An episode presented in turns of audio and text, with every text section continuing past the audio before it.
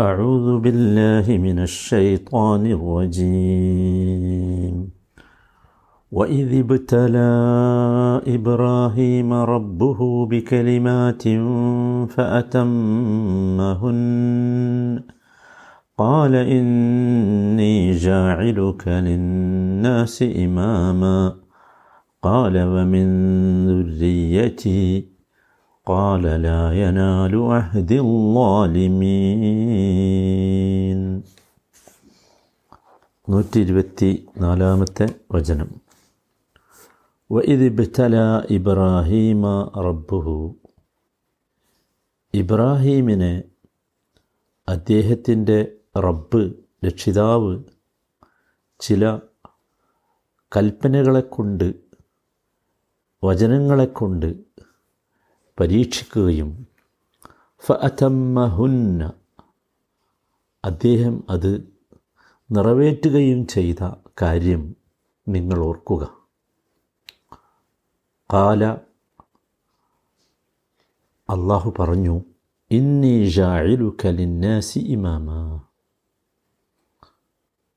ഇന്നി ജാഇലുക ലിന്നാസി ഇമാമ. ഞാൻ നിന്നെ മനുഷ്യർക്ക് ഒരു ഇമാം നേതാവ് നായകൻ ആക്കുകയാണ്. ഇന്നി ജാഇലുക ലിന്നാസി ഇമാമ. ഞാൻ നിന്നെ മനുഷ്യർക്ക് ഒരു നേതാവാക്കുകയാണ്. കാല അപ്പോൾ ഇബ്രാഹിം അലഹിസ്സലാം പറഞ്ഞു വമിൻ ദുരിയതി എന്റെ സന്തതികളിൽപ്പെട്ടവരെയും നേതാക്കളാക്കണമേ. കാല അപ്പം അള്ളാഹു പറഞ്ഞു ലാ യനാലു അഹദിൻ പക്ഷേ എന്റെ ഈ അഹദ് എന്റെ ഈ വാക്തത്വം ഇത് അക്രമകാരികൾക്ക് ബാധകമായിരിക്കുകയില്ല. ലായനാലു അഹദില്ലാലിമീൻ എന്റെ ഈ അഹദ് അഥവാ എന്റെ ഈ വാഗ്ദത്വം ഇത് അക്രമകാരികൾക്ക് ലഭിക്കുകയില്ല. അവർക്കിത് ബാധകമായിരിക്കുകയില്ല. എന്ന്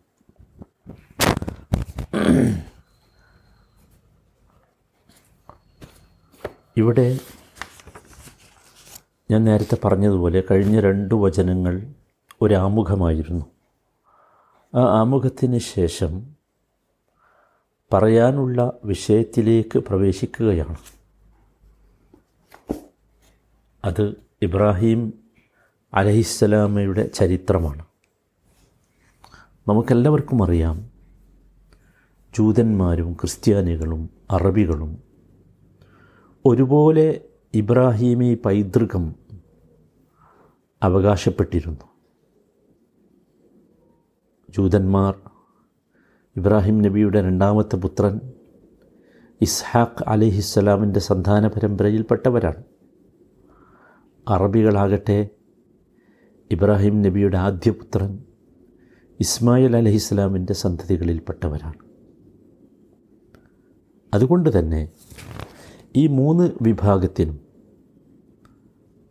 യഥാർത്ഥത്തിൽ ഇബ്രാഹിം അലഹിസ്സലാം ഒരു മാതൃകായോഗ്യനാണ് എന്ന കാര്യത്തിൽ തർക്കമുണ്ടായിരുന്നില്ല.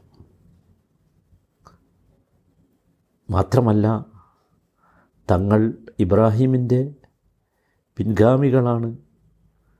അദ്ദേഹത്തിന്റെ സിദ്ധാന്തങ്ങൾ പിന്തുടരുന്നവരാണ് എന്നൊക്കെ അഭിമാനപൂർവം അവകാശപ്പെടുകയും ചെയ്തിരുന്നു.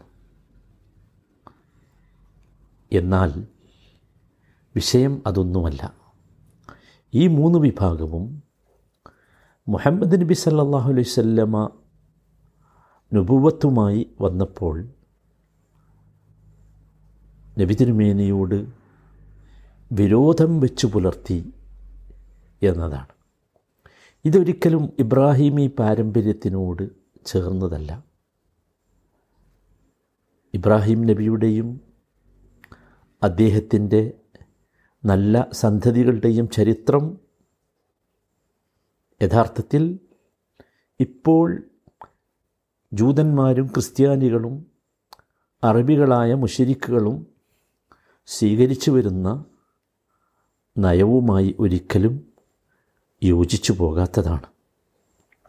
ഇതാണ് ഇവിടെ ഇബ്രാഹിം നബിയുടെ ചരിത്രം. ഇവരോട് പ്രത്യേകിച്ച് ഈ സന്ദർഭത്തിൽ ഓർക്കാൻ വേണ്ടി ആവശ്യപ്പെടാനുള്ള കാരണം. വഇദ് ഇബ്തല ഇബ്രാഹീമ റബ്ബുഹു. ഇബ്തല ഇബ്രാഹീമ ഇബ്രാഹീമ എന്നാണ് ഇബ്രാഹീമു എന്നല്ല അഥവാ മഫൂലാണ് ഇബ്രാഹീം. റബ്ബുഹു അത് ഫായിലാണ് സാധാരണ ഫായിൽ കഴിഞ്ഞിട്ടാണ് മഫൂൽ വരിക. പക്ഷേ ഇവിടെ മഫൂൽ മുഖദ്ദമാണ് ഫായിൽ മുഅഹറുമാണ് അത് അറബി ഭാഷയുടെ പ്രത്യേകമായ ഒരു ശൈലിയാണ്. ഇവിടെ ഇത് ഇബ്തല ഇബ്രാഹീമ റബ്ബുഹു ഇബ്രാഹീമിനെ തന്റെ റബ്ബ് പരീക്ഷിച്ച സന്ദർഭം ഓർക്കുക എന്നാണ്. പരീക്ഷിച്ചവൻ റബ്ബാണ് അള്ളാഹുവാണ് പരീക്ഷണം അനുഭവിച്ചവൻ ഇബ്രാഹിം അലഹിസ്സലാമാണ്. ഇബ്തില മനസ്സിലായല്ലോ? ഇബ്രാഹീം ഹാഇന് കെസറായിക്കൊണ്ട് ഇബ്രാഹീം ഹ ഹാക്ക് കെസറാണ്. അതിന്റെ ശേഷം ഒരു യാവും ഇബ്രാഹീം എന്നാണ് ഇവിടെയുള്ള വായന. ഇത് തന്നെ ഇബ്രാഹാം എന്ന് വായിച്ചിട്ടുണ്ട്. ഹ ഹാഇന് ഫത്ഹായിട്ട് ഇന് ഫത്ഹായിട്ട് ഇബ്രാഹാം.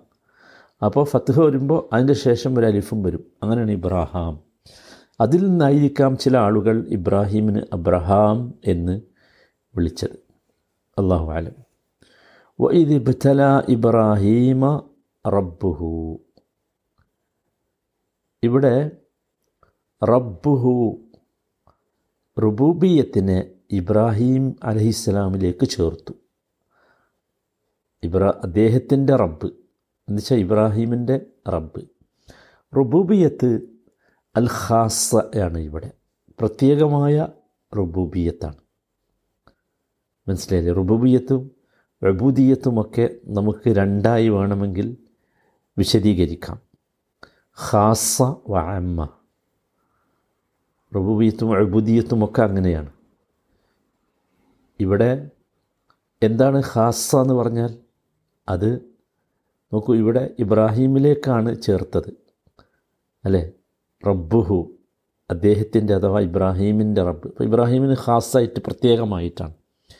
എന്നാൽ ഖുർആാനിൽ തന്നെ ആമായിട്ട് ഉപയോഗിച്ചിട്ടുണ്ട്. ഇപ്പോൾ മൂസ അലി ഇസ്ലാമിന്റെ കഥ പറയുന്നിടത്ത് സുഹൃത്ത് ആറാഫിലെ നൂറ്റി ഇരുപത്തി ഒന്നാമത്തെ വചനത്തിൽ കാണാം.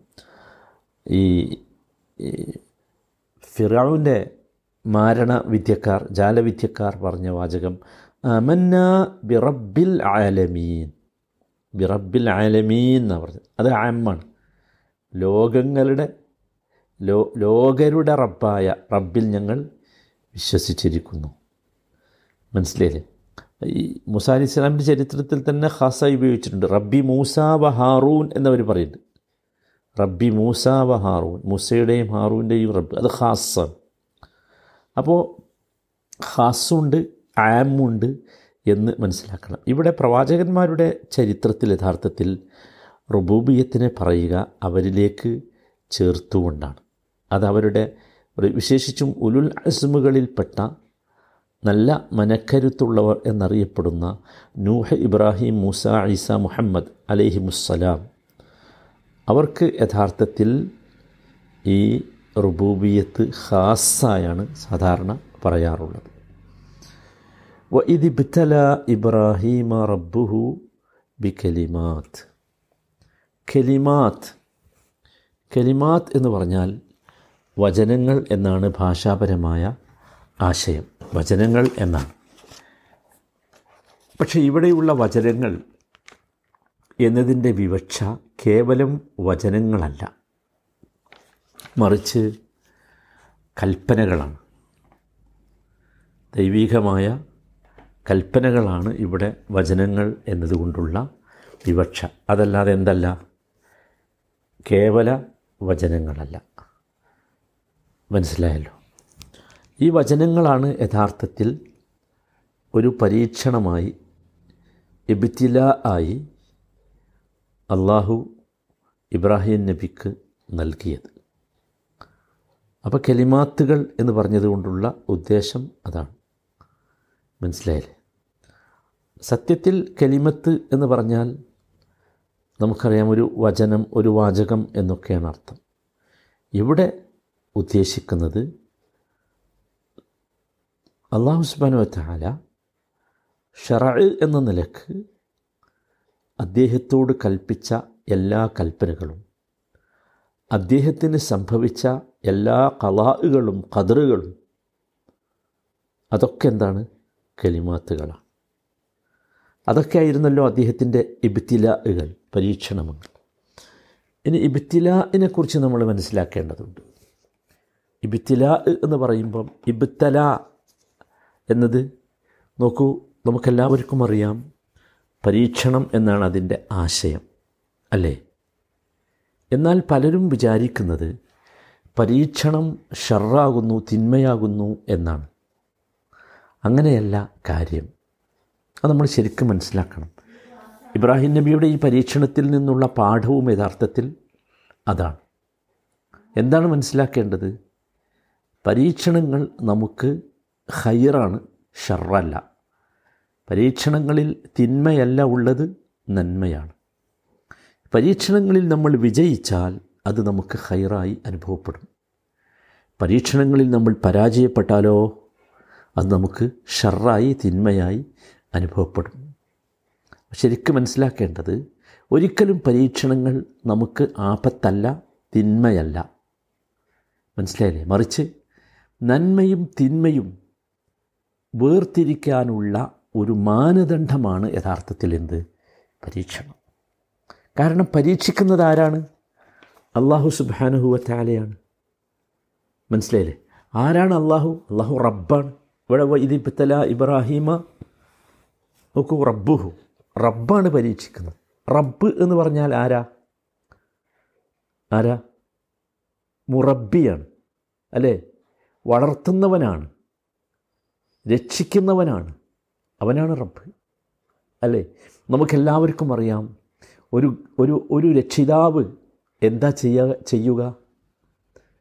വ്യത്യസ്തമായ പലതരത്തിലുള്ള ശൈലികൾ ഉപയോഗിച്ച് തന്റെ കീഴിലുള്ള ആരാകട്ടെ മക്കളാകട്ടെ പേരക്കുട്ടികളാകട്ടെ ആരായാലും ശരി അവരെ ഒരു സമ്പൂർണതയിലേക്ക് എത്തിക്കാൻ വേണ്ടി പരിശ്രമിക്കും. അതിനുവേണ്ടി തയ്യാറാക്കും. അല്ലേ? തെർബിയത്ത് അതാണല്ലോ. പരിശീലനം അതാണല്ലോ. ചെറിയ ചെറിയ കാര്യങ്ങൾ ഏൽപ്പിച്ച് ചെറിയ ചെറിയ ചിലപ്പോൾ ചെയ്യാൻ കഴിയാത്ത കാര്യങ്ങളായിരിക്കാം. എന്നാലും അത് ഏൽപ്പിച്ച് ക്രമേണ ചെയ്യിപ്പിച്ച് അവനെ പരിശീലിപ്പിച്ചെടുക്കും. എല്ലാവർക്കും അറിയാം തെർബിയത്തിന്റെ അടിസ്ഥാനം വളർത്തലിന്റെ അടിസ്ഥാനം നല്ല വളർത്തൽ നല്ല തെർബിയത്ത് അവിടെ അതിലെന്തുണ്ടാകും? അതിന്റെ അടിസ്ഥാനമാണ് എന്ത്? വളർത്തുന്നവൻ ആരെയാണോ വളർത്തുന്നത് അവരെ പരീക്ഷിക്കും.